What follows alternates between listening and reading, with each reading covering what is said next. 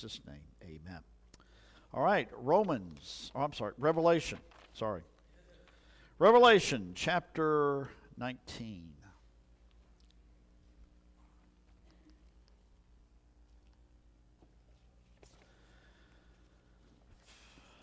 I know I'm really going to disappoint a certain individual, not going to mention her name, Sonia, but uh, we are not going to review.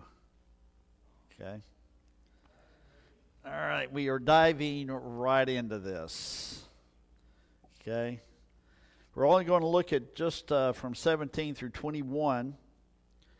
But this chapter of chapter 19 is just chock full of information, um, great truths, the coming of Christ, the marriage supper of the Lamb. And, as, and I have enjoyed this study. It has opened up a whole new world to me. Just opened up a whole new world of, of what is going to occur in the future. And I have read the book of Revelation many times. And and I'm like you. I have I have read, read, and read, and some of the things that I've read, uh, I have just shaken my head at, and, and just uh, what in the world uh, am I reading? I, I, don't comprehend any what I have just read. Um, I had to. There was a certain teacher at school that uh, found out that I do not celebrate Christmas until after Thanksgiving. And he also found out that I totally, I'm not going to use that hate word because I have been rebuked that I should never say that word because it is a very strong word. So instead of saying the hate word, I just say I strongly dislike. So I strongly dislike Mariah Carey singing All I Want for Christmas. So this certain teacher heard that I dislike it. I walked into my classroom Monday morning, and we have smart boards in there. Well, he snuck in under the, cloak of darkness and put on Mariah Carey on a constant loop, singing that song. And he was hiding around the corner. And I walked out and said, All right, who did it? and he poked his head around and just smiling at me. And Sean rejoiced because she's like, finally, after 34 years of marriage, I have finally found the one that can meet your match.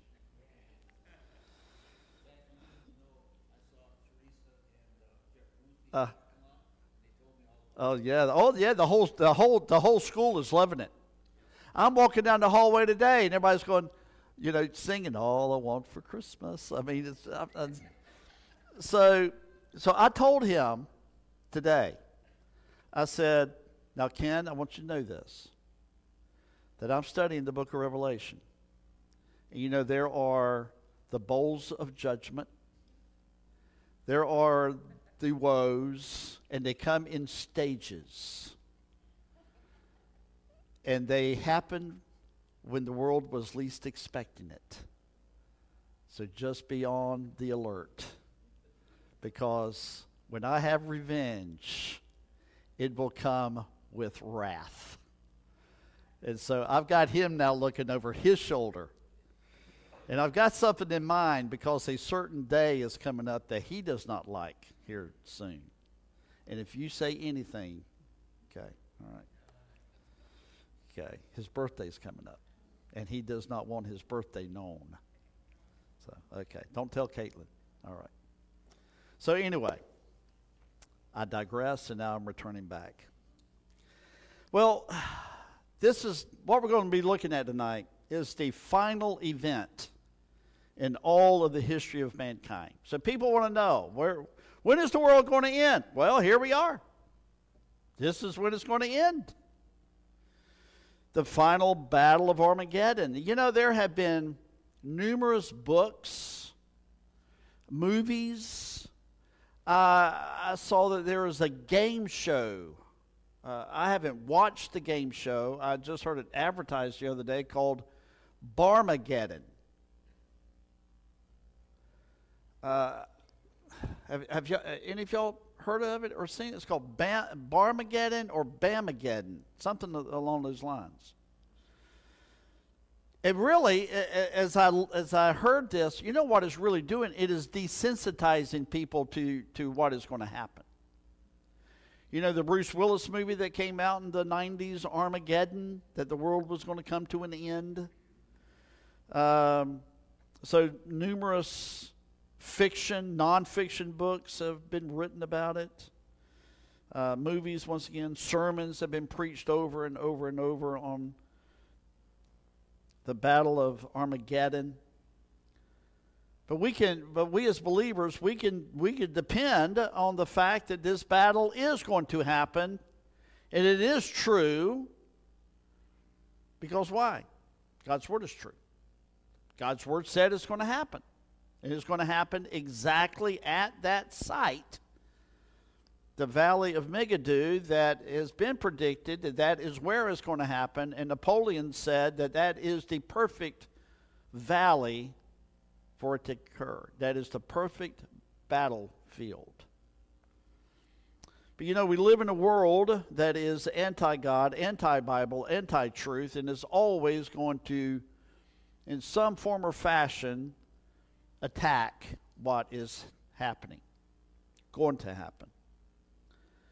You know, Psalm chapter 2, verses 2 and 3, it says, The kings of the earth take their stand, and the rulers conspire together against the Lord against his anointed, saying, Let's tear their shackles apart and throw their ropes away from us. But we got to remember that the Lord will get the ultimate revenge and the ultimate day of reckoning and that the battle of Armageddon is no joke to him, and that mankind will be held accountable and will be judged. It was predicted back in Isaiah chapter 2, verse 12 For the Lord of armies will have a day of reckoning against everyone who is arrogant and haughty, and against everyone who is lifted up, that he may be brought low. And then also in Isaiah chapter 13, verse 6 Wail, for the day of the Lord is near it will come as destruction from the Almighty. Now, this, this day of reckoning is known uh, in Scripture and also known in different conversations of different names. I'm just going to give you a few. Uh, there's one, it's called the Great Day of Jehovah, the Great Day of God, the final battle of human history, the judgment of God upon mankind and godless governments, the supper of the great God, the day of the Lord, and the great battle of Armageddon. But we can conclude by saying that it is the intervention of Jesus Christ into world history. I think it was James Montgomery Boice that described it as that the intervention of Jesus Christ into world history because he is returning to earth. He will destroy all the evil forces that will be upon the earth for all of eternity. So now let's let's look at this latter part of this chapter here. And let's look at verses 17 and 18, where it says, Then I saw an angel standing in the sun, and he cried out with a loud voice, saying, To all the birds which fly in mid heaven, come, assemble for the great supper of God, so that you may eat the flesh of kings, and the flesh of commanders, and the flesh of mighty men, and the flesh of horses, and of those who sit on them, and the flesh of all men, both free men and slaves, and small and great. So, the first point that I want to give you is the gathering for the great supper. Now, I want you to note here that there is a description here given, or a title that is given. And that title is the Great Supper of God. It is different than the marriage supper of the Lamb. The marriage supper of the Lamb that we talked about a couple of Wednesday nights ago was a supper of rejoicing. It was a supper for the rejoicing of the believers those that have been saved throughout all of history Old Testament, New Testament. The second supper that we're seeing here in verse 17, the great supper is a supper of judgment. So the first one rejoicing. The second, judgment. Judgment for whom? Okay? Let's look at that first one. Is rejoicing for whom? Believers. Second one, the great supper, a judgment against whom? Unbelievers. All of the unbelievers, they will be judged. The ones that exalt themselves against God in that final battle. So now let's look at verse 17. I want you to try to picture, and as I'm as I'm studying this on Sunday afternoon, as I'm putting this outline together, as I'm reading different commentaries, and I uh, listen or read other sermons and things, I, I try to picture in my mind's eye all of, all of these events. And I'm a very visual person, and so I try to visually um, imagine in my mind's eye all of this happening. And my mind went back to a few months ago when uh, I was, in order to become a member of the organization I was telling you about earlier, you have to trace your ancestry and you have to be able to prove documentation that your ancestor was was involved in in the war the civil war. So i found out who my ancestor was. It was my great great grandfather and so i called my mother and i said hey i said do you know where he is buried oh yeah i you where they're all buried well, well, why have you been hiding this from me for all these years? Well, you never asked. Okay, well, I'm asking. So she told me. So his gravesite is in Cross Creek number one, right across from St. Anne's Catholic Church. So I went down there and I parked. I walked in, and that, also that was where the the Confederate uh, grave monument was, and it was removed. It was the oldest monument in the state of North Carolina. It's been removed, stored away. But there are still grave sites around there to Confederate veterans. Well, I'm walking around and I've, I've found, but then as I'm walking through the cemetery, these great big vultures start swooping in. Now, I'll tell you, that's a little disconcerting. You're walking through a cemetery and vultures are coming in. Okay, so they're swooping in. Well, there was a dead animal, like a rabbit or a squirrel or something, and they were they were fighting over this this dead animal. Well, while I'm preparing this the other day, that was the first thought that came to my mind. Was here is the calling of vultures and crows and those birds that eat dead things. And they're being called in from all around the world. And they're being called in to this valley. So there's the calling of the birds of the world, as we see in verse 17. Now, what was the purpose of the calling of these birds? To destroy and devour the wicked. That was the purpose to destroy and devour the wicked. Now, we see that in verse 18. It says, "Now I saw an angel, or so that you may eat the flesh of kings, flesh of commanders, fle- the flesh of mighty men, the flesh of horses, and of those who sit on them, and the flesh of all men, both free men and slaves, and small and great." Now, if you would, just keep your, your place here. Let's go to, to the Old Testament. Let's go to Ezekiel. Ezekiel chapter 39. And we're going to look at verses 17 through 20. You know, Ezekiel had, and Daniel both, they had a lot to say as far as predicting um, the future, especially in regard to the last days.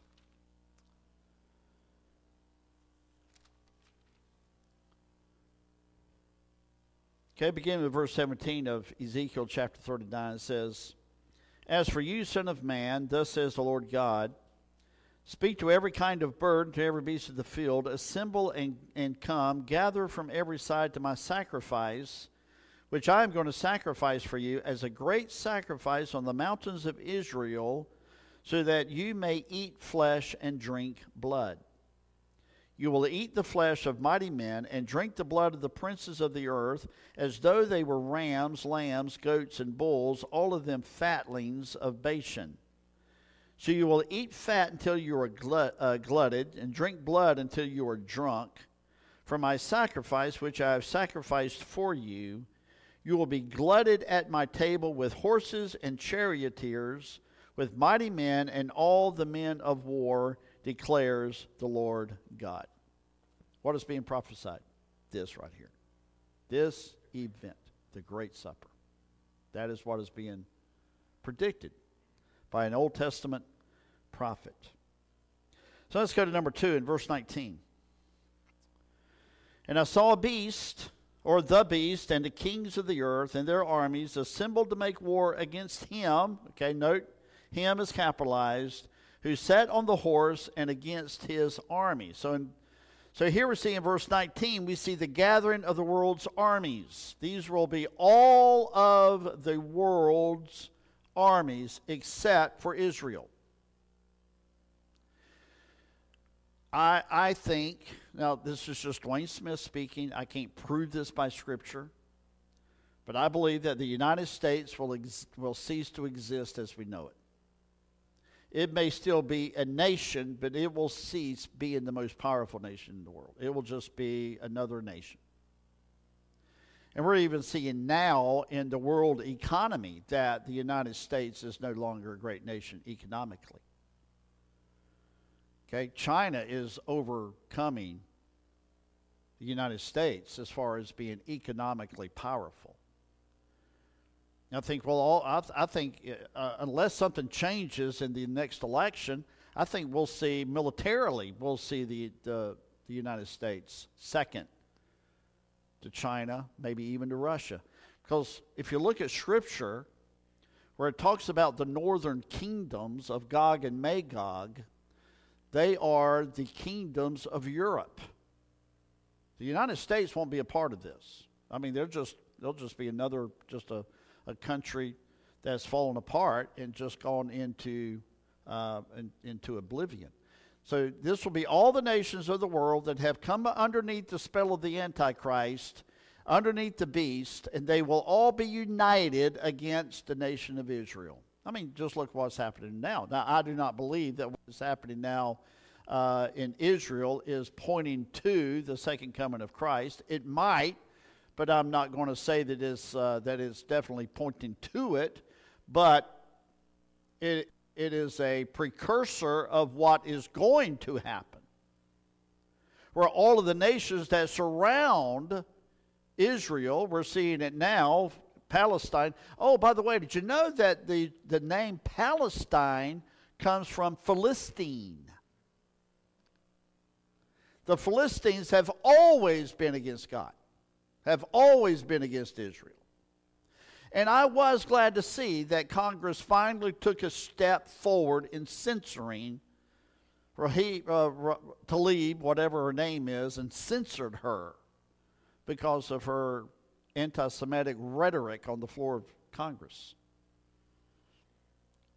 But you know, I never thought in my lifetime, I'd always heard as a kid when I would hear preaching on the book of Revelation, it said, you know, there's going to come a day of where Israel, where, where the United States will turn against Israel. Well, we're beginning to see that now. We're seeing it now where people sitting on Congress are turning, saying we should turn against Israel. Biden is even beginning to lessen his support on Israel. People in the department, the State Department, are say, well, well, you know, yeah, you can defend yourself, but maybe not so hard, maybe not so bad. Okay, we're beginning to see that now. We're allowing protesters in the. Uh, can you imagine uh, after 9 11, we're allowing uh, Palestinian or Iranian protests to occur in the United States? Of course not. But we're allowing it now because they're attacking Israel. College campuses going against, protesting against the nation of Israel to the point of where Jewish students are having to hide. Yes, exactly. I saw that. I saw that today. So there's a preparation for the gathering. Let's go back to chapter 16. Let's look at verse 12.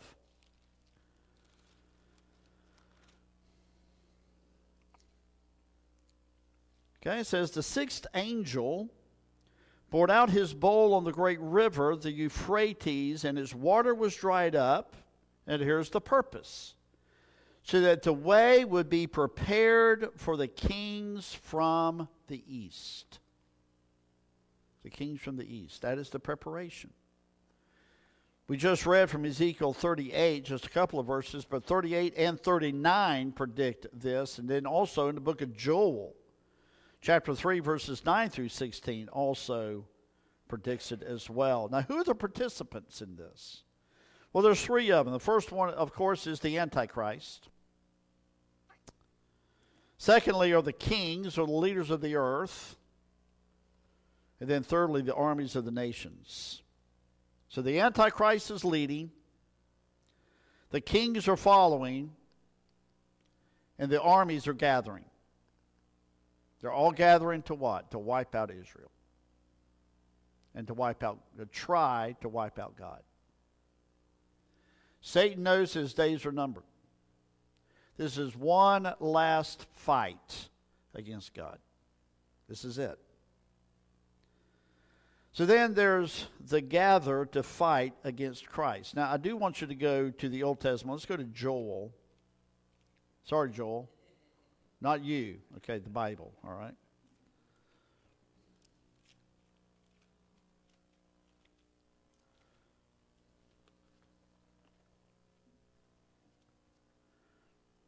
Just a very small, obscure little book.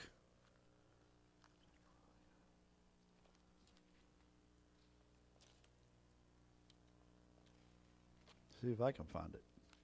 Joel, yeah, right, yeah, right for Amos. Okay. Joel chapter three,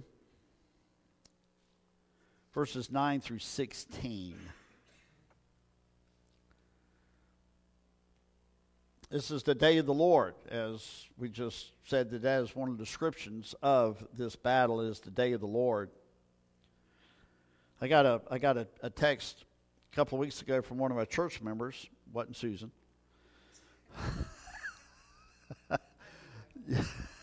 That's fine. I'm glad you do. But the question was, what is the day of the Lord? Well, it's very simple. This is it. This is the day of the Lord. Now, verse 9 says, Proclaim this among the nations, prepare a war, rouse the mighty men, let all the soldiers draw near, let them come up. Beat your plowshares into swords, your pruning hooks into spears. Let the weak say, I'm a mighty man. Hasten and come, all you surrounding nations, and gather yourselves there. Bring down, O Lord, your mighty ones. Let the nations be aroused. Come up to the valley of Jehoshaphat, for there I will sit to judge all the surrounding nations. Put in the sickle, for the harvest is ripe. Come, tread, for the winepress is full. The vats overflow, for their wickedness is great. Multitudes, multitudes in the valley of decision, for the day of the Lord is near in the valley of decision. The sun and moon grow dark, the stars lose their brightness. The Lord roars from Zion and utters his voice from Jerusalem and the heavens and the earth tremble. But the Lord is a refuge for his people and a stronghold for the sons of Israel. What is that talking about? This event. It's exactly what it's talking about. So now let's look at a third point, then we'll then we'll finish up. Verses 20 and 21 is the capture and judgment of the forces of evil. The capture and judgment of the forces of evil. It says, And the beast was seized, and with him the false prophet who performed the signs in his presence, by which he deceived those who had received the mark of the beast, and those who worshipped his image. These two were thrown alive into the lake of fire, which burns with brimstone. So let's just stop there for a moment. I had never caught this. I have read it many, many times, but there's a certain expression there I had never caught. Some of you may have. But in verse 20, we see the capture of the Antichrist and the false prophet. Now, I want you to note something here about their capture. First thing is this they are captured with the very words of Christ, but they are also captured with the brightness of Christ. They are amazed at his brightness. But he also captures them. Look, Christ doesn't have to swing a sword, physical sword, because his words are the sword. His brightness captures them. But now I want you to look at their judgment. This is what I'd never caught. It says there at the last that these two were thrown alive into the lake of fire which burns with brimstone. They were thrown alive into it. Now, I knew that they were going to be thrown alive into it, but the, the, the I guess the, the visual had never really captured me until I read it in my really in depth studying on Sunday afternoon. And I saw that and said, wow, what judgment to be thrown alive into hell and to the deepest part of hell, where it says that it burns with brimstone. So both are cast into hell. I can tell, Rob, you want to say something. You're, you're. I, I, yeah, I okay.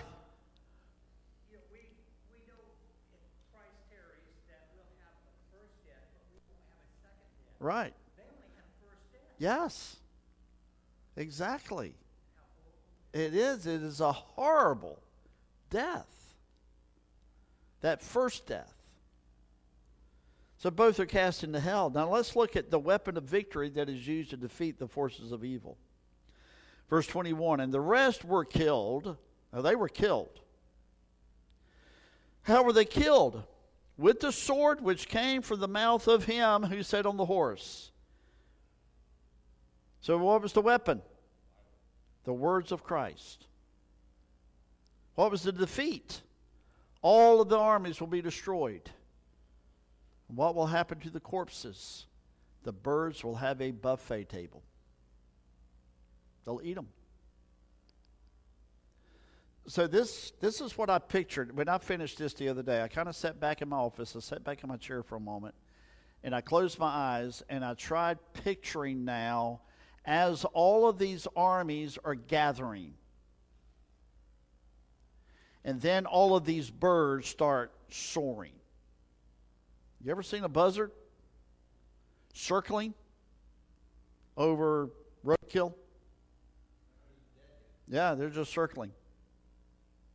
And these birds, by the, by the hundreds, if not thousands of birds, buzzards, vultures, crows, any kind of bird that devours dead things. You know, that's why vultures and buzzards were forbidden from being eaten by, by the Israelites because they feast on dead things. So they were circling and circling. And you know what happens when birds by the hundreds and thousands are circling over, what happens to the sunlight? Okay, it's being darkened. And they're circling. Okay, they're all gathered. All these armies are gathered. There's the Antichrist, there's the false prophet. They're waiting to lead their army into battle against God and against the nation of Israel. And down comes Christ. And all he says is one word. That's all he has to say one word. And he picks up the Antichrist, the false prophet. They're thrown into hell. All the rest of them are killed with his word. And then the blood begins to pile up. It says that, that the blood is so deep it comes up to the horse's bridle. And what do those birds start doing? Eating all of those enemies against God are eaten by the vultures and the buzzards. yeah. It does not end well for them. Not at all. Does not end well. All right, next week we'll look we'll start looking begin looking at the millennial kingdom next week. The thousand year millennial kingdom. All right, let's pray. Father God, we do thank you, Lord, that you are the ultimate victor. We know, Father, that you will win. You have won with the death of Christ, where he said, It is finished. But we do know that we still live in a world system that is anti God, anti uh, anti Bible, anti truth, and that Satan is always working. But we do know that in the end, you will get the victory. And now, Father, help us, Lord, to trust that victory. Dismiss us with thy blessing. May we live the rest of this week in, uh, in glory to you. May people see fruit being borne out in our lives. And help us, Lord, to stay focused on you and your word. In Jesus' name. Amen. All right, we'll be back here Sunday morning. God bless. Have a great rest of the week.